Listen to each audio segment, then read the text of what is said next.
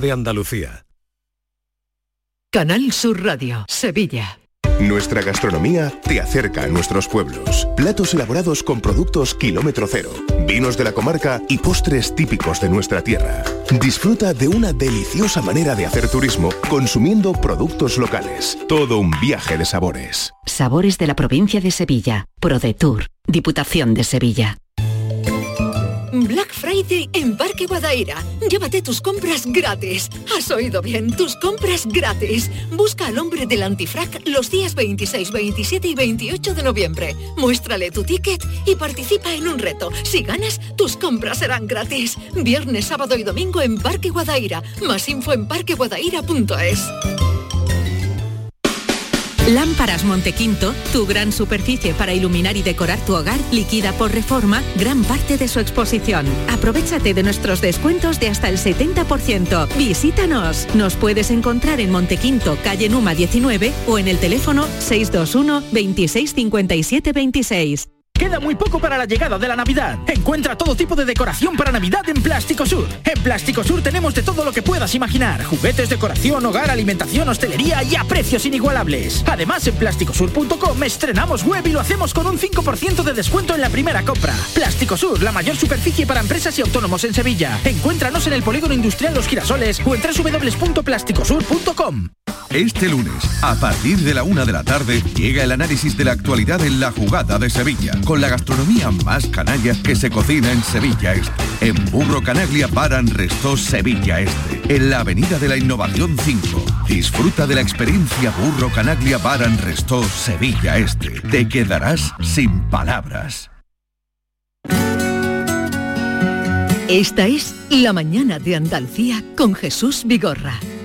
Canal Sur Radio. ¿Dónde estás? ¿Qué pasó? Sé que estás atrapado en medio de la oscuridad. Estás como yo, dos ángeles cayendo en espiral. Cuando un libro te gusta de verdad, lo lees en primera persona del plural. Hay una especie de transferencia mágica, la literatura tiene una cosa mágica y es que cuando un libro te gusta te cuenta tu vida. Da igual que lo haya escrito un señor que ya no sabemos quién es, tú lees un libro que te implica de una manera misteriosa y acabas leyéndolo en primera persona del plural. Entonces yo, el primer libro que leí en esa, eh, de esa manera fue aquella Odisea, porque yo sentía que todo le estaba pasando, a Ulises me estaba pasando a mí. Entonces los dos eh, escapábamos eh, de las tormentas, los dos nos atábamos al mástil, los dos matábamos a Polifemo, los dos decíamos que éramos nadie, los dos, los dos. Y claro, al final de la Odisea, cuando Ulises se venga, Ulises me vengó a mí. Yo es la emoción, una de las emociones más grandes que he vivido en mi vida. Ya no sé cuándo fue. Esa es la capacidad de la literatura. Exactamente, aquí habla la almudena lectora eh, y cuenta cómo el primer libro que le regaló su abuelo, que fue La Odisea, ella primero decía que su abuelo tenía una, una virtud que no tenían muchos adultos, que era que escuchaba a los niños. Cuando ella le contaba cosas, el abuelo la, la escuchaba, ¿no? Y ese libro le abrió las puertas pues, de la- del, del mundo, de la vida y también de la literatura. Vamos a acercarnos ahora a Madrid, cementerio civil. Allí se encuentra nuestra compañera Gema Vélez, donde llegarán los restos mortales de Almudena Grandes para recibir sepultura después de haber estado en el tanatorio, donde hemos visto desfilar políticos, escritores, compañeros, colegas de toda condición. Gema Vélez, buenos días.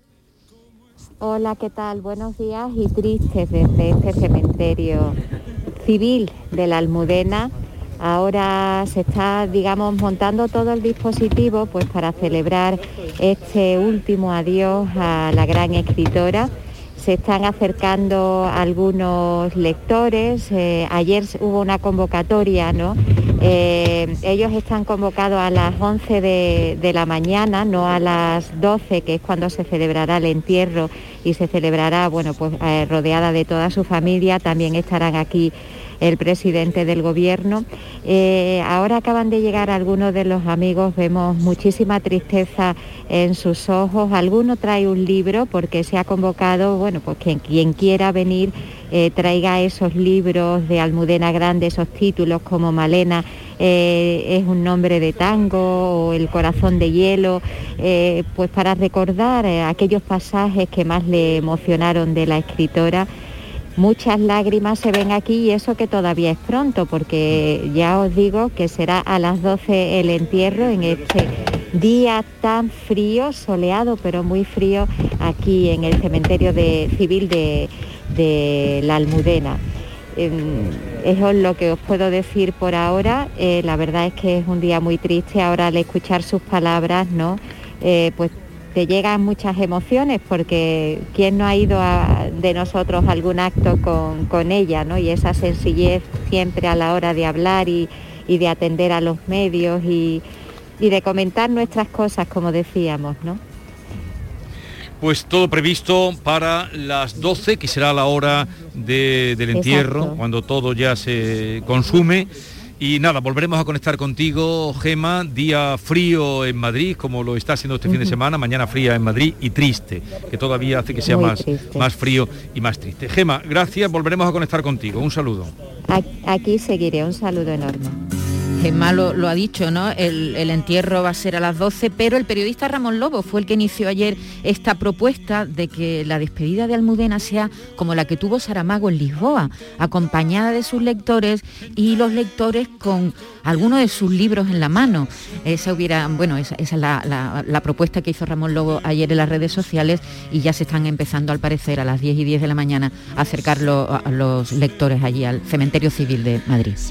Lectores de Almudena Grande, seguidores, les invitamos a que nos digan su parecer, su libro, su sentimiento, 670-940-200, 670-940-200, ahí nos dejan sus impresiones en esta despedida a Almudena Grandes. Tenía una cosa Almudena Grande que es la cercanía.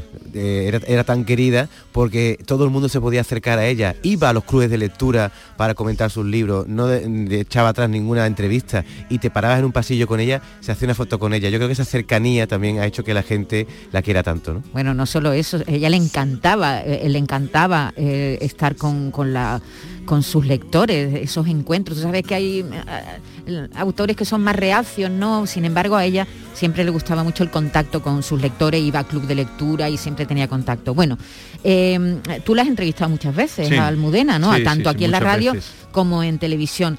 Y, aquí nos cuenta, en este fragmento que hemos elegido, el pequeño fragmento que hemos elegido de una entrevista, cómo se enganchó, porque ella empezó, eh, empezó con las edades de Lulú en el año 1989, pero en el año 2010 empezó esta saga, episodio de una guerra interminable, y ahí te cuenta, creo que fue en la promoción del libro de los pacientes del doctor García, eh, cuando te cuenta cómo se engancha a la historia contemporánea de España. Afortunadamente, eh, madurar es algo más que engordar y que te salgan arrugas. O sea, a los 40 años somos más listos que a los 20. Por eso yo a los 20 creía que lo sabía todo y a los 40 me di cuenta de que no sabía nada. Entonces, a partir de ahí yo me enganché a la historia contemporánea de España y digo enganchar porque lo que me pasó fue parecido a lo que le pasa a los niños con los videojuegos.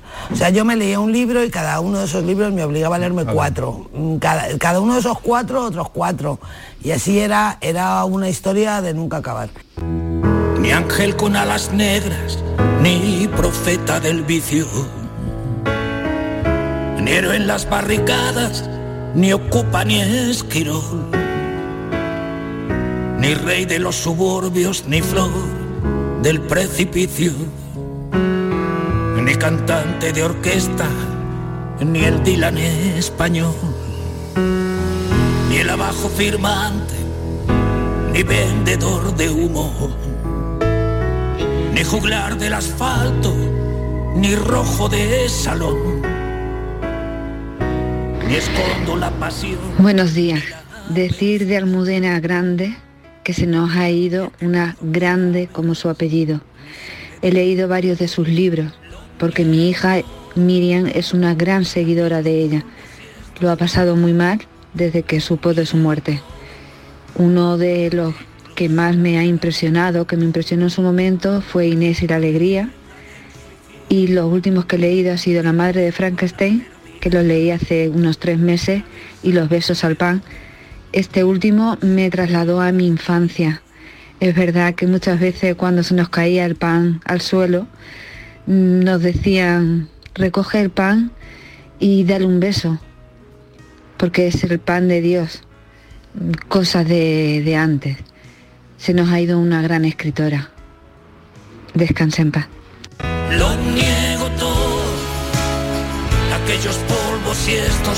Bien, a través del 679 40 200 queremos que ustedes también puedan dar su despedida o su sentimiento o el recuerdo de, libros que eh, tuvieron o si tuvieron también la suerte de tener algún encuentro con ella. Vamos a saludar a Felipe Benítez Reyes, eh, prácticamente desde que murió Almudena se hablaba de Madrid, Rota, Rota Madrid, y mucha culpa de esa mm, eh, fascinación y amor por Andalucía la tiene precisamente un amigo de, de Almudena, eh, de Luis García Montero, Felipe Benítez Reyes. Buenos días, Felipe. Buenos días, Jesús. Eh, ayer te veíamos en ese homenaje que se improvisó al momento en la calle que lleva su nombre o en la avenida que lleva su nombre ahí en Rota. Y, tú eres muy culpable en el mejor de los sentidos de haber acercado a Almudena a esta tierra. Bueno, en, en parte sí, supongo que también también les atraía la tierra en sí, ¿no? Porque, bueno, un amigo puede vivir en algún sitio y vas a verlo de visita, ¿no? Pero bueno, eh, a mí me enorgullece mucho que ellos eligieran mi pueblo como, como segunda casa. Y bueno, supongo que por, por una serie de azares. Pero mm, fíjate que más que yo, el aglutinante ha sido Almudena, ¿sabes? Y es un poco la que ha hecho de matriarca de, de- de todo el grupo, ¿no? De amigos. Eh, en fin, bueno, eh, me resulta difícil, ¿sabes? Hablar, hablar en estos momentos de, de Almudena, pero bueno, vamos a intentarlo. Sí. Eh, no sé, he oído, mm, tú hacías un comentario de que cuando la amistad es, es- es de verdad y tan grande, porque yo precisamente conocí a Almudena en una presentación de un libro tuyo, fíjate. Fue la primera vez que la conocí personalmente, luego la he entrevistado muchas veces, y te lo voy a recordar. Fue eh, cuando presentaste aquel libro que escribisteis a cuatro manos, cuando empezaba Internet, y para aprender uno y otro, no sé si Luis García Montero de ti o tú de Luis, y escribiste aquel de Impare Fila 13. Exacto, sí. ¿Te acuerdas? Y ella apareció exultante, como siempre que aparecía ella. Sí, Almu- Almudena era una presencia vehemente siempre, ¿no? Por, por, por su alegría, por su vitalidad, por su generosidad. Eh, era una persona que, que se hacía notar y que tenía una aura mm, especial. Eh, Almudena, bueno, yo creo que en eso coincidimos todos los, los amigos, ¿no? Que era una especie de, fuerza de la naturaleza, llevaba todo para adelante, la casa, la literatura. Eh, la amistad, la preocupación por, por su- sus hijos, por los hijos de los demás, por el rumbo de la vida de cada uno. Eh, era una persona excepcional. Oye, fue precisamente este verano, mm, nos enteramos hace un mes, los que estamos más ajenos, eh, que, que tenía cáncer, lo dijo ella públicamente, pero mm, fue precisamente en verano cuando se le diagnosticó, ¿no? Quizá estando ahí en, en tu pueblo, en Rota. No, fue antes. Fue antes. Fue antes, sí, hace cosa ya de, mm, de un año largo, sí. Lo que pasa es que, bueno, en un principio pues no lo sabíamos, digamos, el, el núcleo más íntimo.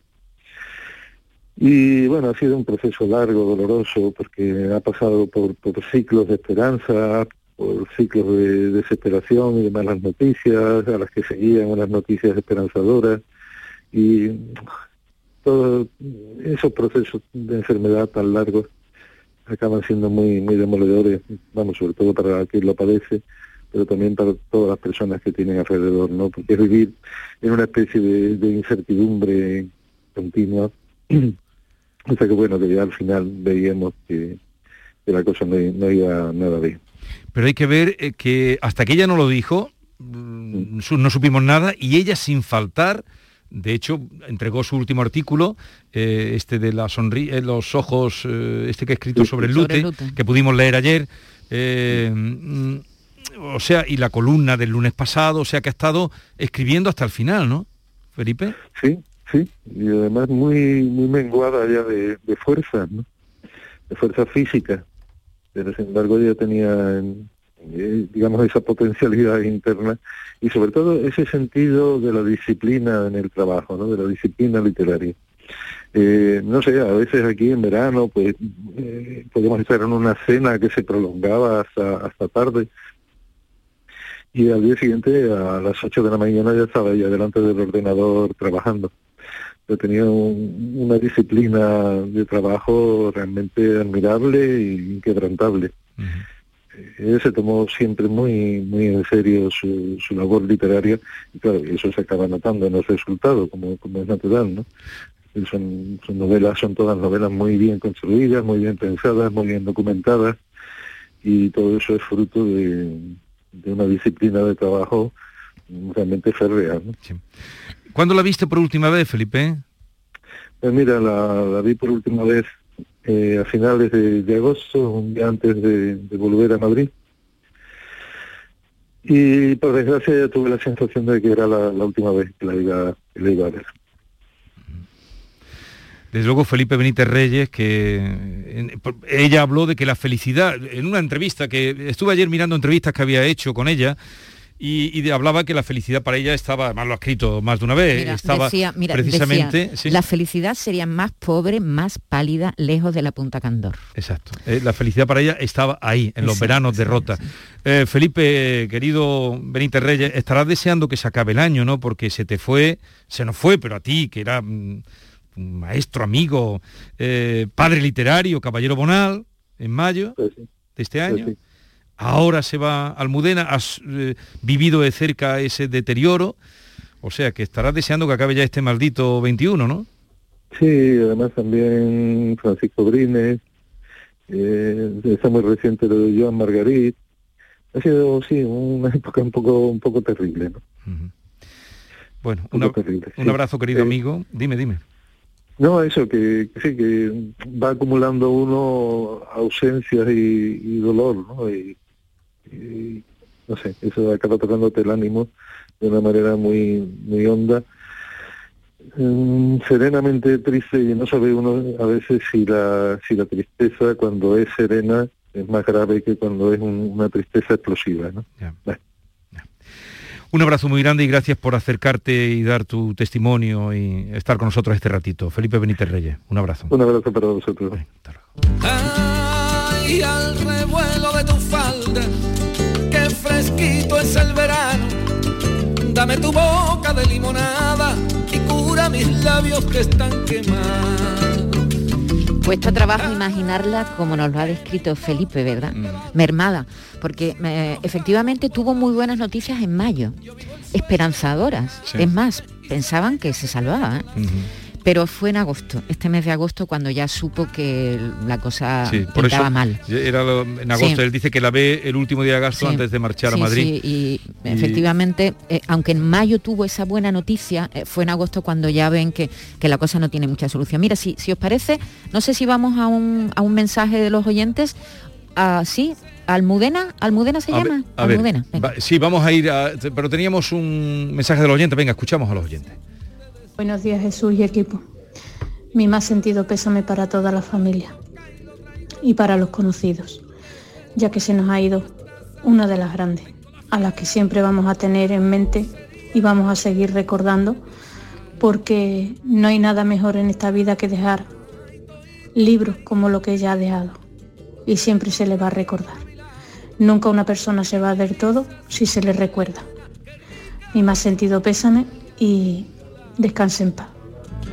Qué rica la sombra que Almudena Grande ha sido para mí una gran escritora, la conocí con el corazón helado y he leído todos los libros de los episodios de Una guerra interminable, que me parece que son unos libros que dan una gran lección de historia, una historia que, no conocíamos eh, o que ha estado más olvidada. ¿no? No quiero olvidar tampoco las horas, eh, los besos en el pan, que me gustó muchísimo y el último que he leído ha sido La madre de Frankenstein. Descansen para una gran escritora, lo he sentido mucho. Este episodio de Una guerra interminable comienza con Inés de la Alegría en el año 2010 y termina efectivamente con la madre de Frankenstein, Frankenstein. que yo creo que fue la última vez que estuvo aquí. Ayer Sí, la pusiste, última vez. David, fotos, fotos En de ella. febrero del 2020. De, de fue la última vez 2020. que En febrero de 2020 fue la última vez que la madre de Frankenstein fue la última vez que se sentó O sea, en esta silla. momentos antes de La pandemia. de la pandemia. Sí. Y ahí está también el programa que en Twitter lo pueden encontrar o si ponen eh, Almudena Grande, Jesús Vigorra, mm, porque fue una entrevista larga también la que tuvimos en televisión Sí, con sí, ella sí. y decía cosas. Bueno, pues precisamente hablaba de eso, de, hombre, lo- el cuidado que hay que tener cuando se escribe novela histórica. Eh, ahí cuando yo escribo lo que más pesa es la literatura. Yo ante todo soy escritora, o sea, mi obligación es escribir buenas novelas, ¿no? Eh, o por lo menos intentarlo. Ahora, es verdad que para escribir una novela basada en un hecho real hay que establecer un equilibrio entre la, entre la libertad, que es fundamental para crear, y la lealtad a un hecho histórico, ¿no? La- las dos entrevistas, que fueron las últimas, están colgadas en eh, arroba anda con vigorra, ahí las van a encontrar en Twitter. Y vamos a saludar a Almudena Trujillo, que es la coordinadora del Club de Lectura de Ladrones de Libros, se llama, de la Biblioteca Municipal Pedro Laín Entralgo, de dos hermanas. Me hace muchísima ilusión porque ella frecuentó mucho los clubes de lectura y cuando venía aquí, cuando venía a los programas, veíamos a la feria del libro siempre rodeada de gente que leía sus obras. Almudena, buenos días. Hola, ¿qué hay? Buenos días, buenos días a todos. ¿Cómo en tu club de lectura eh, estuvo Almudena? Estuvo, estuvo presente, sí. En concreto leímos dos de sus libros. Leímos hace mucho tiempo Los aires difíciles y más recientemente El corazón helado. Sí. ¿Y cómo la recuerdas de esas visitas al club de lectura? Bueno, nosotros no tuvimos eh, la suerte de tener un encuentro literario con ella de forma directa en, aquí en la biblioteca. Sí, eh, eh, organizamos una salida en una de sus visitas a la Biblioteca Pública Municipal del Estado, a la Infanta Elena, y nos acompañaron algunos de los lectores de nuestros clubes de lectura, pero en concreto aquí en la biblioteca no, no, no tuvimos ningún encuentro con ella, sí leímos su obra y, y desde luego, bueno, pues todos estos días nos llegaban mensajes de, ¿no? de todos los devotos y fieles lectores que, mm, que bueno, adoraban ¿no? su portentosa obra y su portentosa manera de escribir, ¿no? Y, y dices que leísteis Los aires difíciles y El corazón helado. Sí, sí. Eh, en concreto, el, el- El corazón helado fue una de las obras que dejó una impronta y un sello como muy indeleble en los lectores de los clubes de lectura. Además, fue una obra que lo leímos prácticamente todos los clubes, nosotros tenemos unos 14, 14 clubes de lectura en, en Pedro Laín Entralgo y otros 14 en la Biblioteca Miguel Delibes de Montequinto. Y fue una obra que fue rotando por todos los clubes. Fue Fernando, eh, premio José Manuel Lara de- en el año Sí. 2008. Pues gracias Almudena para, por acercarte a recordar a, a la otra Almudena, Almudena Grandes, que fue, como ella nos apunta, muy leída en los clubes de lectura. Cuando vino al programa, es que tenía una energía tremenda. Cuando vino a uno de los programas, porque yo creo que desde que, la, desde que yo tenía el programa El Público Lee, vino a todos. Eh, y no sé si fue con los aires difíciles o fue con otro que escribió aquel de Castillos, uno pequeñito que escribió Castillos de papel. Castillos de cartón. Castillos de cartón, que era sacado una mm, canción de la movida y para relajar un poco lo que estaba escribiendo, escribió ese cortito. Pues no sé si no con uno o con otro, con uno de esos fue, luego vino con Corazón Helado, con Julio Verne, con todo. Eh, el lector de Julio Verne. Cuando, como teníamos de lectores de todo tipo, voy a contar una cosa íntima. Mm, Venían también eh, internos de prisiones y vino una que la trajeron de, de Huelva, creo, de la prisión de Huelva o de Alcalá, no lo sé. Bueno, en cual- una chica joven. Eh, ella no, no sabía que venía de la prisión, luego ya pues eh, quedó demostrado cuando la presentaban en el programa. Cuando terminó el programa se interesó por ella, se interesó por ella muchísimo, por su caso, porque estaba, y se tomó mm, teléfono, no sé en qué paró aquello, pero dijo, mañana estoy llamando, no sé quién había entonces en el gobierno, mañana estoy llamando, esta mujer hay que sacarla de la cárcel, no sé dónde, en qué paró aquello, pero se tomó un interés enorme por aquella, por aquella chica que estaba cumpliendo condena, y, y se quedó Bueno, es que eso demuestra, conmovida, ¿no? demuestra eh, Almudena Grande no era solo una gran escritora, era una mujer comprometida con su tiempo, una mujer con una solidaridad extraordinaria, con una sensibilidad eh, fuera de toda duda y sobre todo con un compromiso político y social muy grande. Era una persona que te miraba a los ojos cuando hablaba, que te escuchaba. No todo el mundo sabe hacerlo. ¿eh? Hola, buenos días. Tengo que mandarle a ella un homenaje porque me encantaba. Desde que leí El corazón helado, esa Raquel entrando en el cementerio, en las botas de tacón, vamos, me encanta. Y sobre todo voy a decir una cosa, ella no ha muerto con odio, ha muerto con amor y rodeada de amor. Buenos días. Muchas gracias por ese mensaje.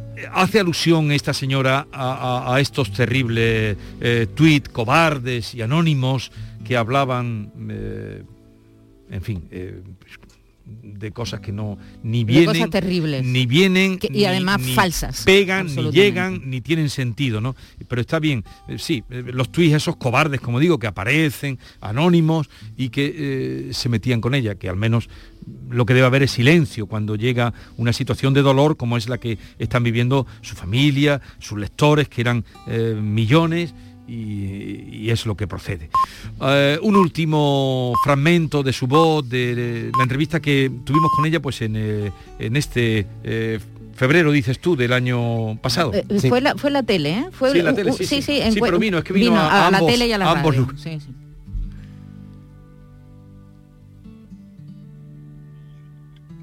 ¿No lo podemos escuchar? Bueno, pues mm, lo escucharemos en otro momento. Ahí tenemos, eh, y ya les digo que vamos a colgar las dos entrevistas que tenemos con ella. ¿Ya lo podemos escuchar? ¿Escribir es lo mejor que sabe hacer? Bueno, también cocino bastante bien. ¿Escribes con pluma, bolígrafo, ordenador, máquina de escribir? El texto de las novelas con ordenador, pero el cuaderno en el que las planteo y las estructuro a pluma, con pluma estilográfica. Todo lo que escribo a mano lo escribo con pluma. ¿De qué color la tinta?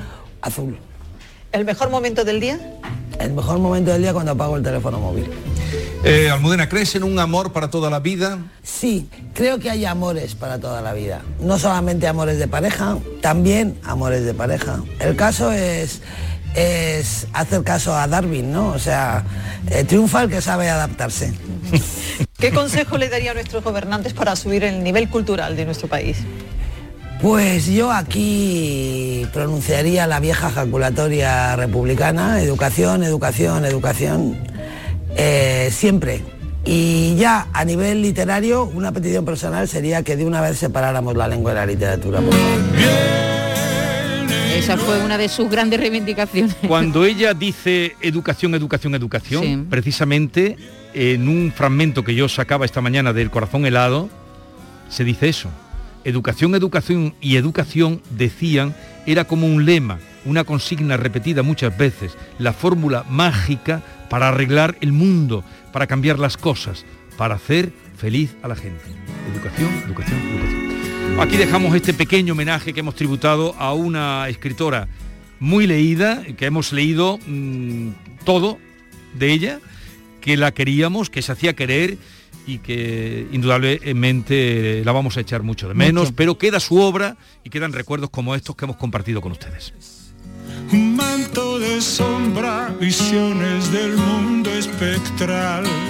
Vamos a celebrar una gran fiesta de cumpleaños. Y estás invitado. Vendrán los mejores artistas andaluces. Todos los que han nacido en Canal Fiesta y hoy son figuras internacionales. Será muy pronto. Y tú podrás vivirlo en directo. No pierdas nuestra sintonía porque falta muy poco para que te digamos cómo. Canal Fiesta cumple 20 años y lo vamos a celebrar a lo grande. No te lo vayas a perder. Canal Fiesta. 20 años contigo.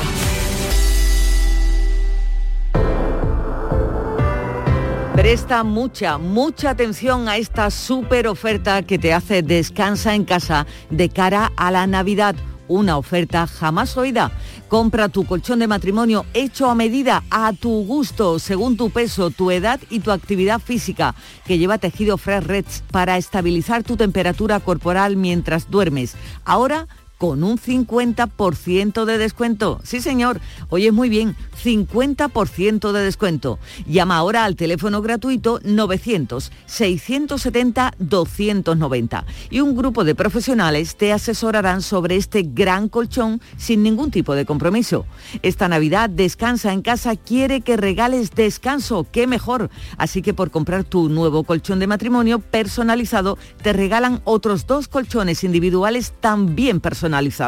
Pero aquí no acaba la oferta. Solo para esta campaña de Navidad Descansa en casa te regala las almohadas de las mismas medidas que tus colchones en viscoelástica de gran calidad, porque la Navidad es tiempo de regalar y qué mejor regalo que tú y tu familia descanséis como os merecéis. Además, si eres una de las 50 primeras llamadas, también te regalan un aspirador inalámbrico ciclónico de gran autonomía con batería de litio. No habías oído nada igual, ¿verdad? Pues llama, llama ahora al teléfono gratuito 900-670-290 y cambia Cambia ya tu viejo colchón por uno nuevo con un 50% de descuento y llévate gratis dos colchones individuales, las almohadas de viscoelástica y un aspirador inalámbrico.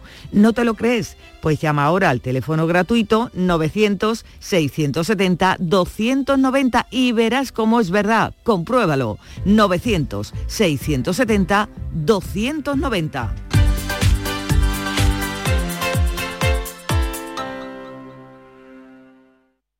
La vida es como un libro y cada capítulo es una nueva oportunidad de empezar de cero y vivir algo que nunca hubieras imaginado. Sea cual sea tu próximo capítulo, lo importante es que lo hagas realidad. Porque dentro de una vida y muchas vidas, ahora en Cofidis te ofrecemos un nuevo préstamo personal de hasta 60.000 euros. Entra en cofidis.es y cuenta con nosotros. Cariño, ¿te importa levantarte un momentín del sofá?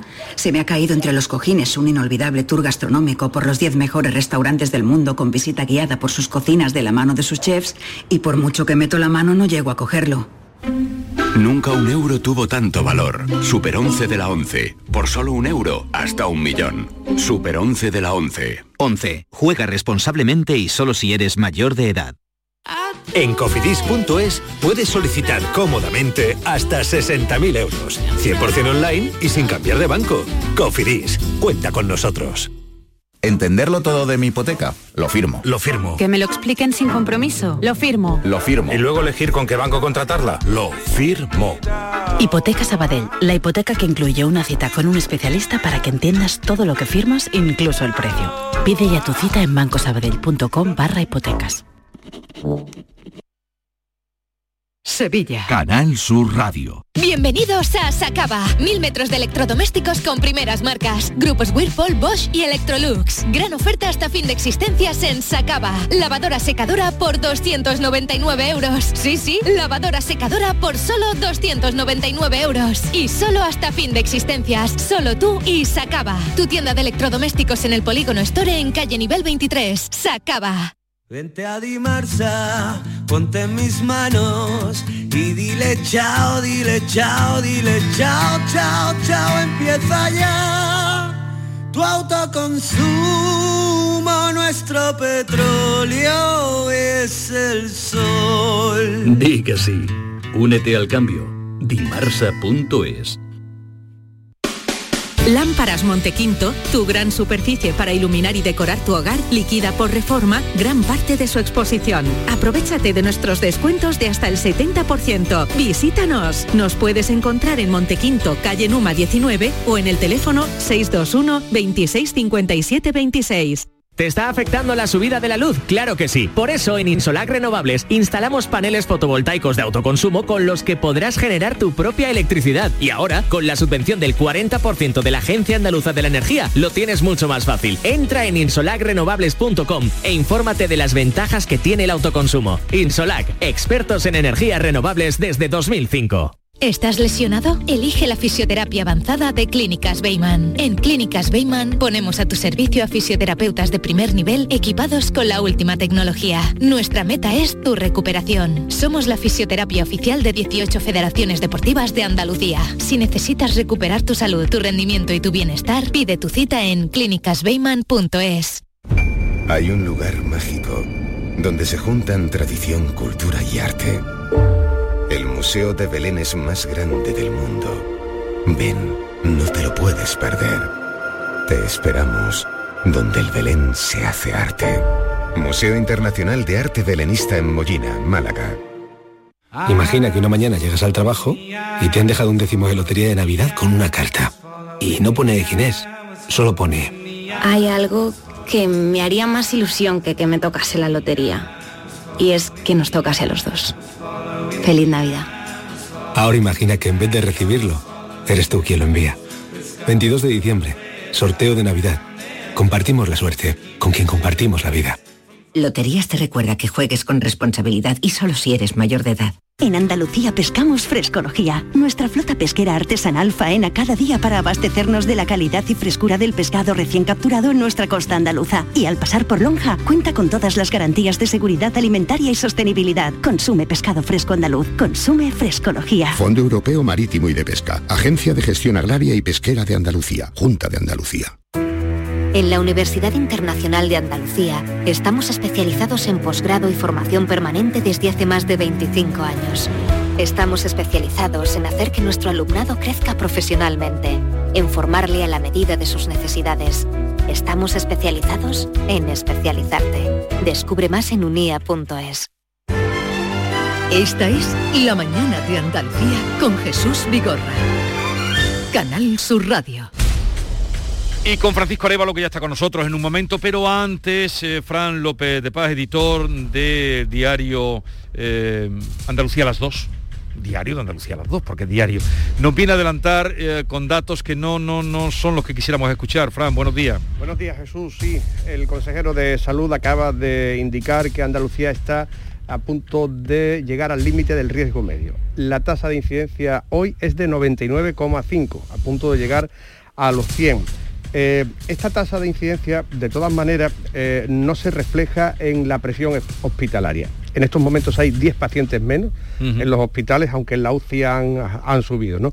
Los pacientes que tenemos en los hospitales son 255. Y fíjate Jesús, en febrero de este año, con la tercera ola, que fue la, la mala, había 4.980 eh, pacientes. Ahora solamente hay 255, ¿no? Y entonces la tasa de incidencia estaba en 780. Eh, hay, como digo, eh, preocupación, aunque no alarma. Están muy pendientes en Andalucía de cómo va evolucionando la cepa Omicron. Ya sabe que hay un estado de pánico, como habéis contado esta mañana en las noticias, pero desde diversos ámbitos se está intentando modular esta situación de pánico que está provocando que, por ejemplo, haya países que pidan cuarentena, como el Reino Unido, otros países como Marruecos e Israel hayan cerrado la frontera, se haya declarado el estado de alarma en Nueva York. Es decir, eh, que hay más un estado de pánico que hechos reales sobre los que sustentar esta preocupación que la hay, y es lo que está haciendo la Junta de Andalucía, calibrar hasta dónde llega esta nueva cepa que se ha descubierto en los países del sur de África. Bueno, pues gracias por la información, más información ampliada a partir de las dos. Arevalo, buenos días. buenos días. ¿Qué tal estás? Muy bien. ¿Vas a viajar? No, no voy a, viajar. no, decía por de cara a este puente. No, no, lo este, considero. Puente, este próximo puente te quedas me quedo aquí en casa. Entonces el lunes te vienes conmigo. Sí, lunes estaré aquí contigo. Vale, vale, vale. Cosa que, que, me alegra. Bien, vamos a empezar por eh, el tema. Vamos ya directamente con Arevalo. Y saben ustedes que para comunicar con él, el público tiene la palabra arroba rtva.es. Y escuchamos a Isaac que nos llamaba con este problema. Una moto nueva, ¿vale? Y al tercer día la moto me da una avería. Mm, vale, pues llamo a la grúa, la llevo a la casa. La llevo a la casa, me dicen que lo que le han visto es un fusible, que se la van a quedar para observarla. Y digo, vale, me parece bien. Sí. Mm, se supone que la observan y a los dos días o tres días me dicen, mira, ya tienes la moto arreglada. Digo, ¿qué es lo que ha pasado? No, pues solamente hemos visto el fusible. Digo, hombre, es muy raro que sea un fusible, una moto nueva. Bueno, puede ser, puede ser. Vale, pues cojo la moto y me la llevo ese mismo día, a los nueve kilómetros recorridos, la moto me vuelve a, dar el fallo. La vuelvo a llevar a la casa. Ahora me dicen que tocando un cable, ¿Eh? pues salta el fusible. Digo, vale, pues habrá que cambiar ese cable, ¿no? me dicen, no, vamos a cambiar el cableado entero de la moto. Y ahí estoy que no sé si terminar de creérmelo o pensar que la moto me va a volver a dar otra vez la avería. Ducati nueva, 350 kilómetros, así acudía Isaac a pedir ayuda a Arevalo. Isaac, buenos días. Hola, buenos días, ¿qué hay? ¿Qué ha pasado? Cuéntanos, me dice Arevalo, llama a Isaac a ver qué Pues te cuenta. mire, mm, como él me recomendó, he recogido la moto, ¿vale? Después de, de haberle cambiado yo el cableado. Y pues de momento la verdad que esta semana la moto ha ido muy bien. Sí, yo quería decirle buenos días, Isaac. Buenos días, Eh, Arevalo, pe- ¿qué hay? perdona, yo quería, no solamente para el ISAT, para toda la gente, em, y ISAT incluso tenía contratado a un abogado, ¿vale? Ya. Eh, este tipo de acciones para cambiar vehículos, me da igual una moto, hemos cambiado unas cuantas, unas cuantas motos aquí, pero hay que llevar una línea de gestión, eh, mm, una línea progresiva. Vamos a ver, eh, si a ti te ha dado dos veces fallos en la moto, la ley de garantía estipula que el fabricante reparará cuantas veces sean necesarios. ¿Cuándo se tiene que dar esta situación que nos cambien un vehículo porque no dan con la tecla o no resuelven o las averías son reiteradas? Pues lo que hay que hacer es tener, ya tenemos una queja dada en el fabricante con tu asunto, ¿vale? Ya son conocedores de que nosotros estamos en ello y Dios quiera que no tenga más fallos tu moto, ¿vale? Sí, Porque Dios entonces cuando el- proceso, el proceso ya será de una manera distinta. Pero tenemos que tener argumentos para poder cambiar la moto. No, no automáticamente por estas dos averías la podemos cambiar. Esta es mi teoría, ¿vale? Vale, Pero vale, bueno, vale. sí, pues yo por eso le eché cuenta y la recogí, vamos, en ese caso la recogí y de momento va bien. Y lo que también, Francisco, me han me han hecho un regalito, digamos, que me van a Bueno. regalar la, la siguiente revisión. Perfecto, pues muy es lo bien. único que hemos sacado de, de Sí, todo esto. Ahora, tú ahora- a- ahora te pondrán la, la alfombra roja si hiciera Ahora falta. tú tranquilo, eh, Ahora no, no tranquilo, tengas miedo, no vayas y- con y miedo tienes- y cualquier problema claro. tienes eh, Tú, tú tienes mi teléfono, con lo que sea me llamas, de verdad. Sí, sí, sí, sí, perfecto. ¿Vale? Venga, Muchísimas gracias. a disfrutar de tu moto, venga, a disfrutar de la moto. Gracias, Jesús. a ti también. Adiós. Vamos a saludar, eh, bueno, a escuchar lo que nos decía mm, María Luisa, que nos llamaba con este problema. Sí, yo me compré un coche el año pasado eh, y a los cinco días de entregarme el coche, pues nos confinaron con el estado de alarma. Y, yo fui notando cuando iba cogiendo el coche que el coche tardaba en arrancar. Eh, fui en varias ocasiones a- allí al taller y me comentaban que, bueno que podría ser el frío o que podría ser que yo no pulsaba bien el botón. Fui a llevar en varias ocasiones a- al taller, eh, le han cambiado, bueno, le han limpiado el, depósito de diésel, le han echado productos en el Sí. depósito, le han cambiado todos los inyectores, le han cambiado la válvula de extensión de presión del combustible, la bomba de depósito de la Blue, todo eso. Y después de hacerle todo eso, que vamos, que ya digo que se ha llevado en varias ocasiones al taller, ¿Eh? durante todo este año, eh, me dicen que ya está arreglado. Cuando yo voy a recogerlo, compruebo con el compañero de entregar mi vehículo que el vehículo sigue Sigue igual. igual. Vamos a ver qué nos dice A María qué- Luisa. ¿Qué información nos da María Luisa? María Luisa, buenos días. Hola, buenos días. A ver, cuéntanos, ¿qué ha pasado? Bueno, pues nada, estoy a la espera de hablar con el jefe de postventa. Mañana tengo una cita con él Sí. y que se puso en contacto conmigo para, no lo sé, a ver qué me dice, porque de momento el coche lo tengo yo y hasta la semana pasada daban el caso por finalizado. Bueno, yo te quería aportar, María Luisa, eh, con tu permiso, eh, información. Yo sí he hablado con, con José Luis eh, Fayula, la persona que tiene usted eh, contacto mañana, ¿vale? También he hablado con el fabricante y lo que hay que hacer es intentar resolver su problema. Si es un tema del propio modelo, porque lleva un retardo en la... O sea, cuando tú abres un vehículo, lo hacen por una situación de robo, ¿no? Tú abres con el mando el vehículo y tiene un tiempo para poder arrancar el vehículo. Si pasa ese tiempo, el arranque eh, se queda bloqueado, ¿vale? Pero no obstante, eh, tanto eh, Sevilla Wagen como el fabricante están con tu problema y espero, yo estaré pendiente de ello, eh, de que esta reunión que tú tengas mañana me des información y espero que se resuelva, ¿vale? Vale, perfecto, por lo menos que verás, por lo menos que no me digan que es normal, porque hasta hace, vamos, ya le digo, hasta la semana pasada eh, pues según ellos era, era normal todo. porque me dijeron que... Normal no lo es, no. Claro, me dijeron que, que según las temperaturas y demás, pues Ah. me llegaron a decir que por dejar la puerta abierta Ah. mm, puede llegar a tardar en arrancar el vehículo. Es, es lo que yo te he dicho, que es lo que me explicaron ayer. Yo tuve una charla con el responsable del concesionario, de una charla de un cuarto de hora aproximadamente, y me dio explicaciones técnicas de- del asunto, no de tu vehículo, de los modelos estos, y, y es un- algo complejo, efectivamente. Pero vamos a ver cómo lo resuelven, ¿vale? Vale. Venga. Eh, pero tú lo has preparado ya, Sí, la sí, ya- ya- ya para está, la reunión ya- que tiene ya que la han ir. llamado y, Vale, vale, vale. y mañana será la reunión y espero y vamos, eh, será así, creo que se lo van a resolver. Eh, ya nos contará María Luisa. Luego. Hasta luego. Aurora, buenos días. Hola, buenos a ver, días. ¿qué cuéntanos? ¿qué te trae por aquí? Pues nada, Vigorra, Paco, que estoy un poco asfixiada con un SEA que me compré, un SEA León hace un año, Sí. en noviembre del año pasado, y a los dos meses, bueno, no a los dos meses, me lo compré en noviembre, diciembre, enero, febrero. En febrero sí. el coche me pidió 5 litros de aceite en mitad de un viaje. Eh, paré en la primera gasolinera, se lo puse, llegué a Sevilla, llamé al concesionario de dos hermanas de ese a donde adquirí el coche y el vendedor me dijo que era normal, que a veces pasaba eso y entonces que si me volvía a pasar pues que le avisara. Tres meses después, esto en la primera vez no tenía ni 7.000 kilómetros el coche. La segunda vez ya tenía 10.000 kilómetros y me pidió otro litro de aceite. Lo llevé y me empezaron a hacer un, seguimiento del coche, mm, me quitaron el aceite, lo volvieron, lo pesaron, lo volvieron a poner, en fin.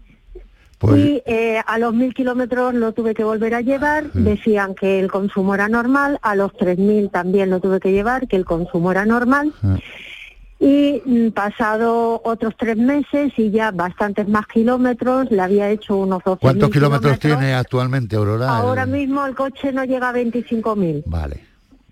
y me volvió a pedir otro litro de aceite y bueno, dicen que es normal, que es normal ese consumo, o sea que en realidad en este primer año el coche me ha pedido 7 litros de aceite y además a los 10.000 le quitaron el aceite y todo. Eh, he hablado con, con algún mecánico que me dice que, que lo habitual en estos coches es que pida el cambio de aceite a los 30.000 Correcto. pero la SEAT se ha enrocado, yo le he puesto hoja de reclamaciones y además niegan la mayor de que yo, mm, o sea, de que los 5 litros me los pidiera en febrero porque dicen que hubiera gripado el motor. Que no me dicen que es mentira en la contestación de la hoja de reclamaciones, pero me dicen que, bueno, que es un poco como absurdo y que se niegan a, a hacer ni mediación, ni arbitraje, ni nada. Eso es lo que me Aurora, dicho. Aurora- Aurora, eh, mira, lo- lo- todos los motores de nuevo tienen un consumo que los fabricantes eh, eh, exponen. Eso viene en, eh, bueno, por la Del documentación del vehículo, en el manual de- del vehículo. Pero Mm. eh, estamos hablando de, de en cada cambio 0,700 eh, gramos, en fin, no llega al kilo, ¿vale? Que viene suponiendo un poco más de, en, en- en litros, ¿no? Pero que, que el consumo que me estás comentando no es el adecuado ni el correcto. Por lo tanto, si a, a usted le han dicho que, que esto está de esta manera, eh, déjame que yo hable con ellos y con SEAS de España e intentemos eh, solventar este problema con ellos y ya te tengo yo informado. ¿Vale? Bueno, pues muchísimas gracias, Nada, Paco, favor. muchísimas gracias, porque la verdad que estoy ya un poco angustiada. Y sigue tema. consumiendo mucho aceite, ¿no? Claro, es, que- es que esa es la historia, no Vale. tiene pérdida de aceite, pero Vale. un consumo desorbitado. Pues algo pasa ahí, Arevalo te lo va a descubrir. Venga, Muy ya bien, te pues pone, se pone en contacto contigo. Hasta Un luego. abrazo, Muchísimas gracias, hasta luego. Vamos a recuperar la llamada de eh, José Manuel, que nos llamaba desde Jerez con este problema. tengo una furgoneta, una Nissan, y en el mes de agosto se me dio luz de y lo llevé a la casa. Me la, me la arreglaron, me la entregaron y a los cuatro o cinco días volvió a fallar de lo mismo. La llevé otra vez. A los 10 días me volvió a fallar de lo mismo. Y me lo tuvieron 45 días. Total, que le han cambiado el filtro de partículas, me la han entregado y la furgoneta sigue igual. Porque el tema es que gastamos mucho aceite. Después del tiempo que ha estado, me la han entregado y sigue igual. Bueno, aquí eh, me parece que antes que entre eh, hemos hecho igual que el, anterior oyente, eh, oyente. Hemos provocado una reunión para determinar en qué posición está el concesionario, el fabricante ya es conocedor de este problema y en esa reunión se va a determinar qué acción van a tomar para resolver este problema. ¿Y esa reunión cuándo tendría lugar? Esa reunión eh, hemos estado mirando y creo que se va a hacer esta semana. Pero a, ver qué nos dice. José Manuel, buenos días, José Manuel. Buenos días. A ver, ¿qué novedades tenemos? ¿Dudas? No, todavía nada, no me han avisado, me han avisado para hacer una para mirarla, pero que han dicho aquí en el concesionario que hasta que no me manden ellos el papel de en España que no me hacen nada. Y ahí estoy esperando. No, pero vamos a ver, yo tengo una respuesta del, del correo que yo le mandé a usted. Yo tengo una respuesta que lo que tiene que hacer usted es buscar eh, esa fecha, esa hora, para poder eh, hacer el dictamen de su problema, ¿vale? Luego esto lo pagará eh, Nissan España, que creo que lo pagarán ellos, o lo pagaremos nosotros y luego lo reclamaremos a ellos. Pero lo primero que hay que hacer, y lo más importante, es hacer el diagnóstico. Sin el diagnóstico no vamos a, resolver nada. Pero a ver, ¿en qué fase estamos ahí? Estamos en la fase de que yo tengo una respuesta del fabricante, que, que, el cliente, eh, nuestro oyente, se tiene que poner en contacto con el concesionario, que ya es conocedor de esta situación, de este problema, y meterle, hacerle un chequeo, hacerle un control y determinar cuál es el origen o el problema que tiene para el consumo. Pero lo que pasa es que todavía no han citado a José Manuel, ¿te han citado a ti? Él ha estado hablando con ellos. Pero usted ha estado hablando con ellos, ¿no? sí, pero me dijeron que, que, ellos hasta que no me mandaran el papel de en España, porque yo le enseñé el email que usted le mandó, pero que ellos hasta que no tuvieran el papel no, que no me No, indistintamente yo le voy a mandar a usted otro documento que tengo, vamos, otro comunicado. Y, no espere a eso que eh, si, eh, si lo que está haciendo usted es esperar y retraer el tema, porque le han dicho que tiene que pagar ese dictamen, páguelo, no pasa nada, ¿vale? que yo intentaremos reclamarlo. A, mí es importante que se le haga el dictamen, ¿me entiende? De acuerdo. Eh, no, no, no, no, no espera que, porque claro, la, dirección de, esta marca no está por la labor para, para nada de esto. Bueno, pues eh, eh, dile tú lo que tiene que hacer y ya Claro, por eso que, se ponga en contacto con el concesionario, acuerden un día y, y me tenga usted a mí informado de ello, ¿vale? Fija ya un día. Eh, a ver, a Silvia, Silvia, te vamos a atender, Silvia de Linares, el próximo lunes que vamos a echar una peonada porque como vamos a estar muy solitos. Silvia, el lunes te atiendo, ¿eh? Vale, perfecto, no hay ningún problema. Con Paco. Gracias, un beso. El, lunes. Bueno, y aquí tiene Arevalo como procede cada año cuando llega el invierno. Elige tu tarrito de miel que nos lo manda Lorenzo de Lorenzo. Apícola de Montoro, Sierra de Montoro. Elige y para que tengan miel y tengan la voz como tú tienes que tenerla. ¿Cuál coges? ¿La azar? Esta. ¿La de azar? Vale, para que tengamos ya la voz, es que él, como tú sabes, siempre... Sí, sí, sí, yo estoy, eh, vamos... En eh, perfectas condiciones. Se nota perfectamente. Se nota, vamos, se, te ha mejorado la voz desde que estás eh, y aprovecho la ocasión para enviar un saludo y un abrazo a nuestros amigos de eh, Apícola de Montoro, Sierra de Montoro, que vigila por la voz de todos los locutores cuando nos manda los tarritos de miel. Gracias. Eh, oye, lunes aquí, echaremos un, añadido, porque como vamos a estar bastante más menguados, echaremos un añadido. Llegamos a las 11 de la mañana, luego viene Yuyu, Norma, Diego Geni y hoy Medina Zara. La mañana de Andalucía con Jesús Vigorra. Canal Sur Sevilla. Nace un nuevo concepto de maternidad. En el nuevo Hospital Materno Infantil Quirón Salud Sevilla ponemos en el centro las necesidades de las futuras mamás. Un pionero hospital con parto respetado, prestigiosos expertos formados en las últimas tendencias y las mejores prestaciones para ti. Solicita tu tour premamá y ven a conocernos. Las mamás han cambiado, la forma de cuidarlas también. Quirón Salud, la salud persona a persona.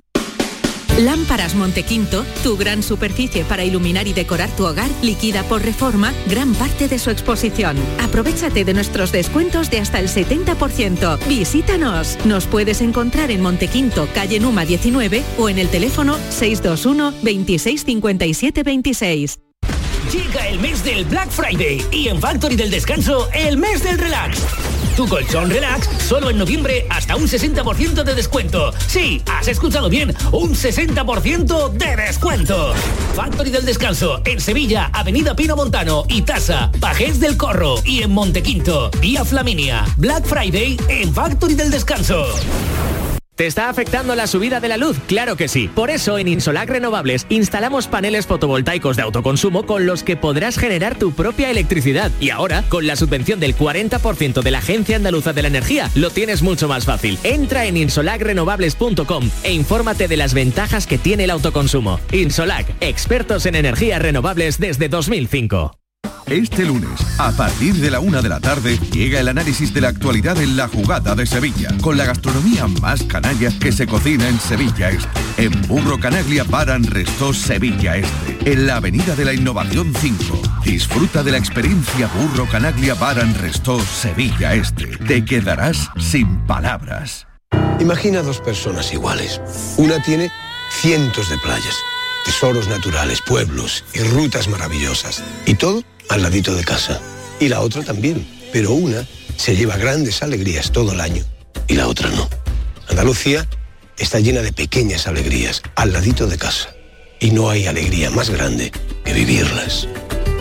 Te lo digo yo, Antonio Banderas. Campaña financiada con fondos FEDER, Junta de Andalucía. El programa del Yuyo. Un programa en el que nos gusta reírnos prácticamente de todo, con momentos muy surrealistas, historias imposibles y mis ocurrencias, claro. El programa del Yuyo. Disfruta del lado amable de la vida. De lunes a jueves desde las 10 de la noche. Quédate en Canal Sur Radio, la radio de Andalucía. Esta es La mañana de Andalucía con Jesús Vigorra. Canal Sur Radio.